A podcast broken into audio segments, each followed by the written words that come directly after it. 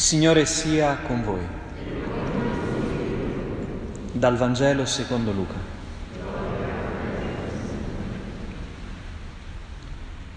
In quel tempo Gesù, pieno di Spirito Santo, si allontanò dal Giordano ed era guidato dallo Spirito nel deserto per 40 giorni, tentato dal diavolo. Non mangiò nulla in quei giorni, ma quando furono terminati ebbe fame. Allora il diavolo gli disse, se tu sei figlio di Dio, di a questa pietra che diventi pane. Gesù gli rispose, sta scritto, non di solo pane vivrà l'uomo. Il diavolo lo condusse in alto, gli mostrò in un istante tutti i regni della terra e gli disse, ti darò tutto questo potere e la loro gloria, perché a me è stata data e io la do a chi voglio. Perciò se ti prostrerai in adorazione dinanzi a me, tutto sarà tuo. Gesù gli rispose, sta scritto, il Signore Dio tuo adorerai, a Lui solo renderai culto.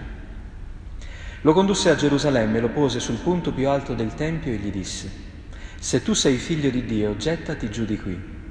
Sta scritto infatti, ai suoi angeli darà ordine a tuo riguardo affinché essi ti custodiscano e anche essi ti porteranno sulle loro mani perché il tuo piede non inciampi in una pietra.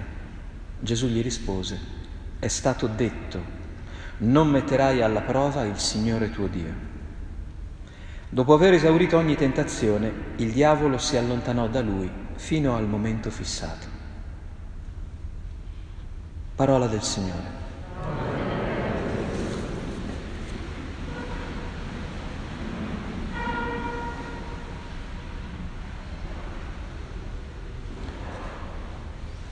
L'ora della prova, ecco che cos'è ogni anno per noi la Quaresima.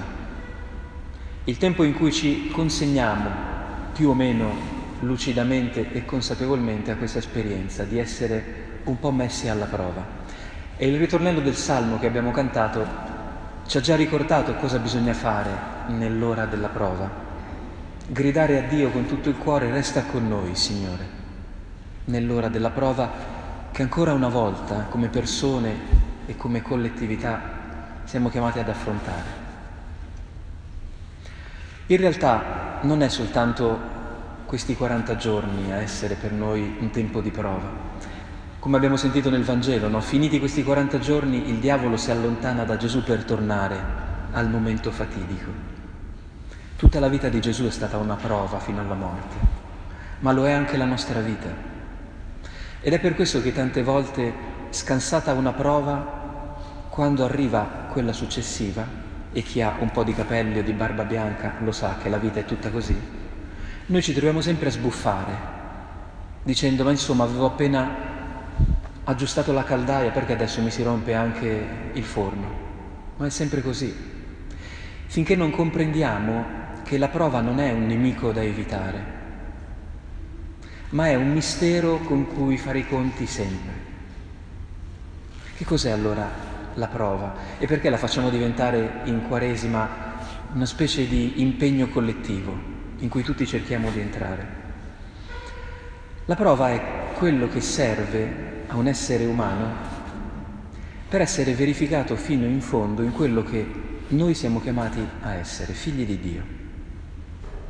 Per questo la vita è tutta una prova, noi nasciamo e poi un giorno arriviamo alla morte perché?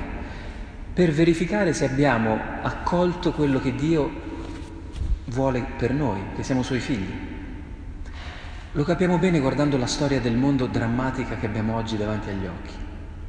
Il problema non è entrare in paradiso, questo Dio sarebbe capace di farlo in un istante, ma è come ci entriamo. Pensate se Dio fa entrare questa umanità in paradiso, saremo in guerra per sempre, per l'eternità. La prova, la verifica che Dio ci sta regalando, la regala a ogni generazione umana, è il suo disegno sull'umanità, è vedere se il suo amore riesce a farci diventare figli che sanno stare insieme, che sanno vivere da fratelli. Per questo noi cristiani avvertiamo in questo tempo un'occasione speciale. Cominciamo da noi Cominciamo a vedere come siamo fatti noi, come è fatto il nostro cuore. Perché la prova si può superare. La prova è diversa dalla tentazione, noi spesso le confondiamo. La prova è necessaria. Un aereo, dopo che l'hanno costruito, ha bisogno di essere messo alla prova prima di volare. Eh, voi ci salireste mai su un aereo che non è stato collaudato? Così noi, prima di entrare nell'eternità, Dio ci deve mettere alla prova per vedere se abbiamo capito come funziona la vita, altrimenti facciamo un macello su nell'eternità.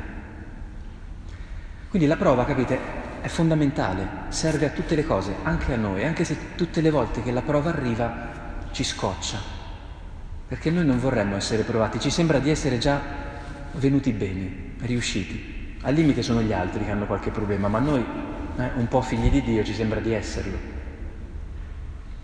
Non ci rendiamo conto che la prova può diventare tentazione. Infatti a volte quando siamo provati riusciamo a fare il peggio, ma quello è un altro discorso. Un esame, quando eravamo all'università, a scuola, ci serviva per capire se avevamo capito o studiato la lezione, la materia. Non doveva servire a essere eh, una bocciatura necessaria. La bocciatura si può evitare se uno studia. E così anche le prove della vita non ci servono per sentirci autorizzati a fare il male, ma per vedere se nel nostro cuore si sta creando un figlio di Dio. Allora ecco che le letture ci aiutano a fare un po' un test, a iniziare questa Quaresima facendo una verifica. La prima lettura, quella del libro del Deuteronomio, è il racconto di quando Israele entra nella terra promessa e mette le primizie davanti a Dio dicendo ci hai fatto passare un tempo terribile nel deserto, però ora siamo qui nella terra. Grazie. Ecco primo, la prima verifica che Dio deve fare in noi, la prima prova. Nel nostro cuore c'è più gratitudine o più delusione per quello che il Signore ci ha fatto vivere finora. Questa è la prima cosa che in Quaresima siamo chiamati a verificare. Dentro di noi c'è rabbia per quello che è la nostra vita, con tutte le sue ferite e mancanze? Oppure riconosciamo che il piatto della bilancia che pesa di più è quello che il Signore ci ha donato, ci ha fatto vivere? Facciamo bene i conti. Sono più le cose che ci ha tolto, che non ci ha dato, o sono più quelle che ci ha regalato gratuitamente?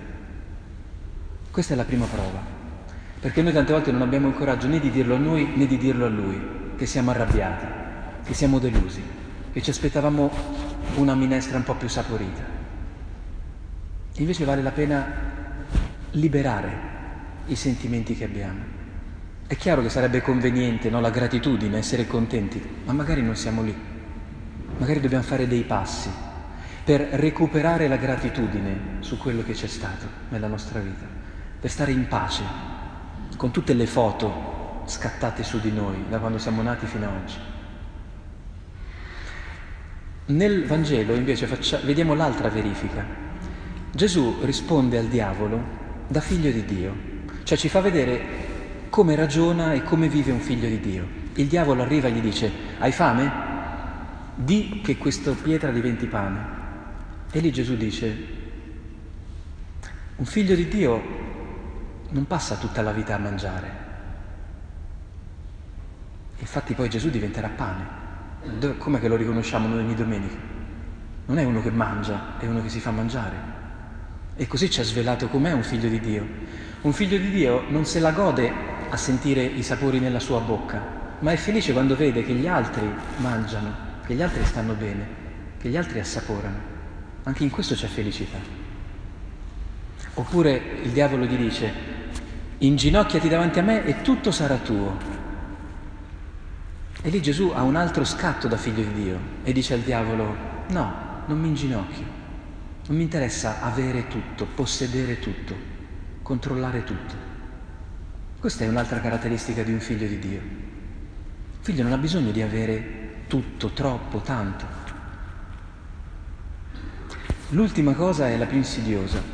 Il diavolo lo porta in alto e gli dice dai buttati giù. Sta scritto che Dio, se è tuo padre, ti aiuterà.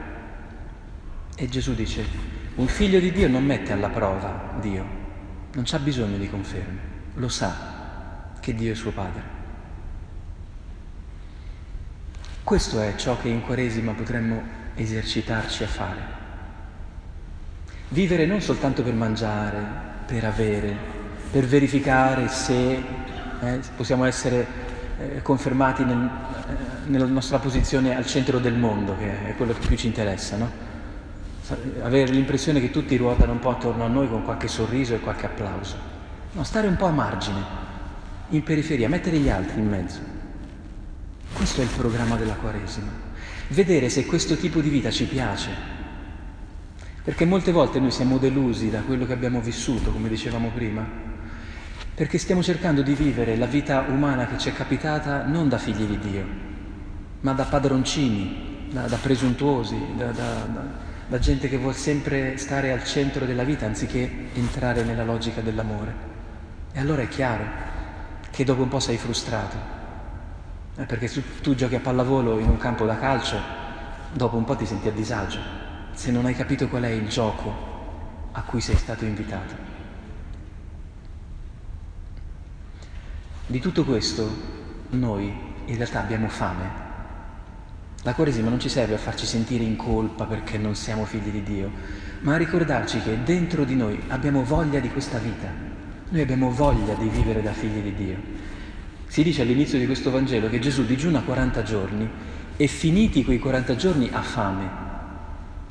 Noi abbiamo fame di quei 40 giorni senza fame, con questa fame ultima. Cosa vogliono dire? Che Gesù è andato in profondità dentro il nostro cuore e ha scovato qual è la risorsa per superare le prove della vita. È una fame più grande. Noi non abbiamo voglia soltanto di quelle cose che in genere mettiamo sotto i denti così facilmente. Abbiamo voglia di mangiare qualcosa di più grande, di più bello. Abbiamo voglia di una vita più grande e la Quaresima ci serve per questo per dilatare un po' la nostra fame, il nostro desiderio, per non continuare a sederci a tavola allo stesso modo. E abbiamo un'ultima cosa da raccogliere in questa liturgia.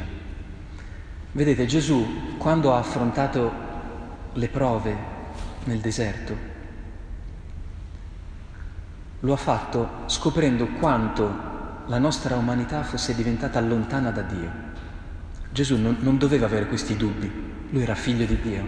Se ha avuto dei dubbi e dei combattimenti è perché ha assunto la nostra umanità. Lui da figlio era certo che il Padre lo amava, ma nel deserto vediamo che nel suo cuore c'è il peso del nostro peccato, della nostra lontananza da Dio, dei nostri difetti. Allora ecco, l'ultima lettura che dobbiamo considerare è la seconda, dove San Paolo dice così. Se con la tua bocca proclamerai Gesù è il Signore e con il tuo cuore crederai che Dio lo ha risuscitato dai morti, sarai salvo. Vedete, Gesù poteva soltanto parlare a colpi di parola con il demonio, no? Non aveva nessuno davanti a lui eh, a cui poter credere, se non il Padre, evidentemente, la cui immagine però, ripeto, era oscurata dal nostro peccato. Noi attraversiamo il deserto della vita ormai dopo che l'ha fatto Gesù, quindi nei momenti di prova noi non abbiamo soltanto questi riferimenti da poter leggere, noi abbiamo anche Gesù risorto, vivo, pre- presente in noi con il suo spirito, a cui possiamo credere. Cioè quando ci sembra di non farcela più nella vita, che la vita ci sta curvando troppo per terra, ci sembra che Dio si sta accanendo su di noi, che la prova è troppo grande, non ce la fa, non ce la posso fare. Noi possiamo credere che Dio ha risuscitato Cristo dai morti, cioè anche se ci sembra di morire, noi abbiamo già un pegno che non si muore più, perché uno non è morto per sempre, Cristo. Capite, per noi diventare figli di Dio è un'esperienza più facile rispetto, rispetto a Gesù. Noi possiamo passare sul suo cadavere, per usare un'immagine. Non c'è un burrone, lui aveva soltanto un burrone, nessuno era passato davanti a lui. Lui ha provato il deserto della nostra umanità e ha, e ha sofferto come nessun altro. Noi abbiamo Lui. Noi sappiamo che in fondo al tunnel c'è la luce, in fondo a ogni tunnel c'è la luce. Non perché andrà tutto bene, ma perché il bene, cioè l'amore del Padre, è davanti a noi, non è dietro. Non è una promessa sbiadita. Infatti guardate, c'è questo particolare che ci dice l'itinerario della Quaresima. Dalla bocca dobbiamo scendere al cuore. Le prime due volte Gesù dice al diavolo, sta scritto, sta scritto, e conosceva bene la Bibbia, quindi in Quaresima come minimo noi dovremmo leggere un po' di più la parola di Dio. L'ultima volta, visto che il diavolo gli cita per due volte la Bibbia, gli dice sta scritto, sta scritto, Gesù dice è stato detto. L'ultimo colpo che Gesù sferra al diavolo non è una formula che ha letto da qualche parte, è una parola che è scesa nel suo cuore, a cui lui crede. Dio mi ha detto così. Questo è, è l'obiettivo della Quaresima farci diventare cristiani che conoscono parole da gridare, da cantare, da celebrare durante le prove della vita, non per sentito dire, ma perché sono scese nel nostro cuore, le abbiamo credute nelle notti più, più terribili, le abbiamo ripetute mentre tutto remava contro. Questa è la preghiera, è conservare una promessa che Dio ci ha fatto sentire come vera per noi finché non spunta l'aurora. E quando quella parola l'abbiamo tenuta tra le mani, non l'abbiamo fatta cadere per terra, quella è nostra per sempre. È quella la nostra identità di figli di Dio. Insomma, la Quaresima è l'occasione per credere che quello che altri ci hanno detto di noi, che siamo figli, che siamo amati, ce ne appropriamo noi davvero, attraversando le prove che ora ci stanno attorno e davanti, perché ciascuno ha le proprie, la propria storia personale, la società in cui è immerso, non sono degli eventi sfortunati, capite? Sono le circostanze in cui noi stiamo imparando a credere che siamo figli di Dio e a testimoniarlo davanti agli altri. Che il Signore ci aiuti in questo momento così difficile, in cui la paura è tanta, l'incertezza ancora di più, di riuscire a iniziare questa Quaresima almeno con questa speranza, che questa ennesima prova, che nella liturgia e nella sapienza della Chiesa in realtà è un'occasione, possa essere il tempo in cui ne usciremo o vivi o morti, ma da figli di Dio.